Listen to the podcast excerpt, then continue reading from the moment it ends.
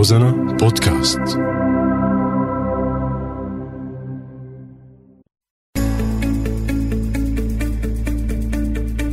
سوريات. كافحوا وبإصرار واجهوا حياتهم ومشاكلها.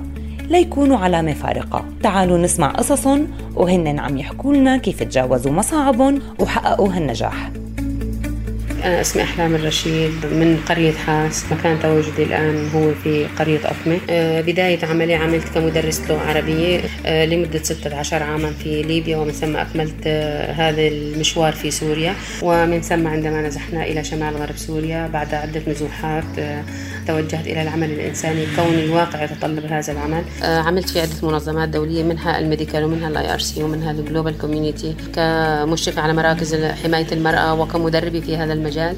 وعام 2017 تم اختياري بعد عدة نقاشات ولقاءات صحفية مع قناة البي بي سي البريطانية. تم تصنيفي كامرأة من بين المئة امرأة الأكثر تأثيرا في العالم.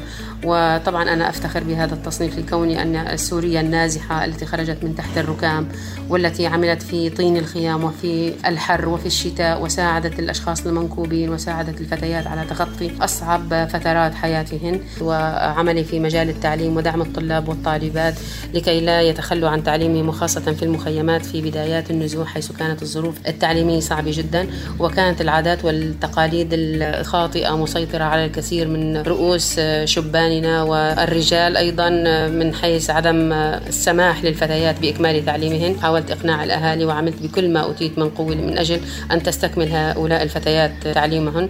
والآن هن في مراحل جامعية متقدمة ونتيجة عملي وجهدي الدؤوب في المخيمات وفي المناطق ومساعدتي للنازحات والنازحين بكل فئاتهم.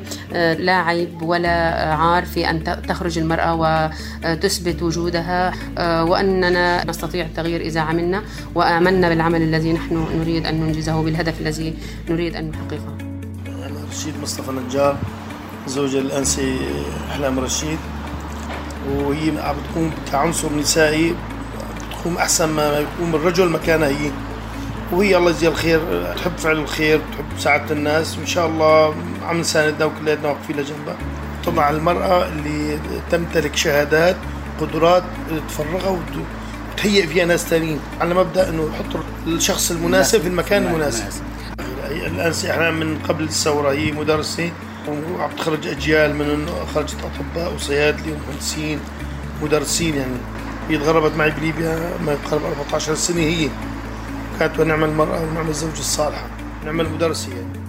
لا يمكنني أن أتخلى عن طلابي وعن أحبابي فهذه المهنة تسري في دمي آه، كما يسري الأكسجين. أنا آه، من بدايات نزوحي عملت في الخيمة التي جلست فيها لمدة عام ونصف في مخيمات قاح وكان هؤلاء الطلاب لا يملكون بطاقات امتحانية ولا يستطيعون الذهاب إلى المراكز الامتحانية.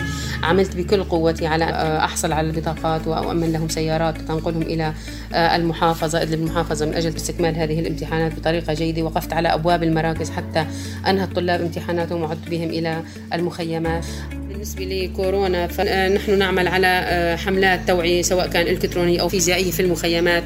وزعت من خلالها البروشورات شرحت للنساء كيفية الوقاية من هذا الفيروس. قمت بخياطة 1500 كمامة وتوزيعها أيضا على النساء الغير قادرات على شراء الكمامات. من أجل زرع فكرة ارتداء الكمامة نحن نعرف أن الكمامة يجب تبديلها كل ثلاث ساعات مرة ولكن الناس هنا لا يملكون ثمن رغيف الخبز فكيف يملكون الكمامة كل ثلاث ساعات خاصة إذا كانت الأسرة مكونة من عدة أفراد؟ وإضافة إلى المبادرات الأخرى الجماعية مع زميلاتي من حيث آه، الاجتماعات التي نجريها مع مجلس الأمن أو أشخاص معنيين في آه، القضية السورية من أجل رفع قضيتنا ومعاناتنا إلى هؤلاء الأشخاص لدعمنا. كلمتي الأخيرة نحن شعب مدني لسنا إرهابيين نحن نحب السلام ونرعى السلام ونسعى من أجله. أنصفونا أعيدونا إلى بيوتنا ازرعوا الأمان في قلوب أطفالنا اجعلونا نعيش كبقية شعوب العالم لأننا نحن أيضا كبقية شعوب العالم.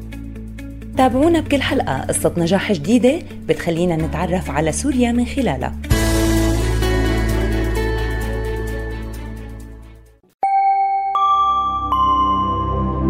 روزانا بودكاست.